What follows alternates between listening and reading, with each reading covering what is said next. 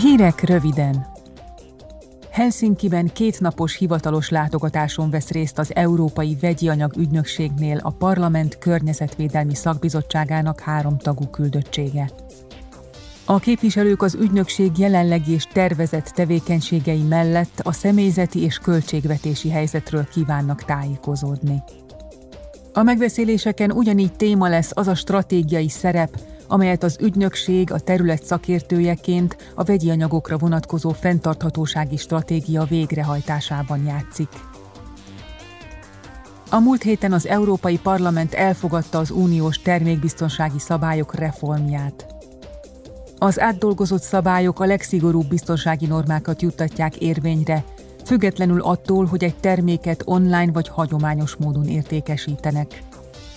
Nagyobb védelemben részesülnek majd a kiszolgáltatott helyzetben lévő fogyasztók, például a gyermekek vagy a fogyatékossággal élők. A veszélyesnek minősülő árucikkeket pedig gyorsabban ki kell majd vonni a piaci forgalomból.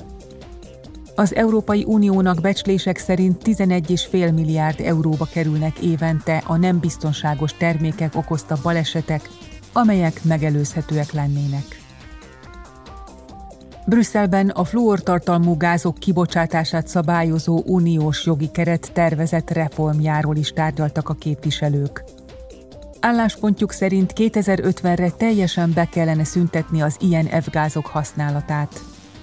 Ez abban is segítene az Európai Uniónak, hogy teljesíteni tudja a vállalt klímasemlegességet. Ma még többek között hűtőrendszerekben, légkondicionáló berendezésekben, hőszivattyúkban, tűzvédelmi berendezésekben, habokban és aeroszolokban alkalmaznak ilyen üvegházhatású gázokat.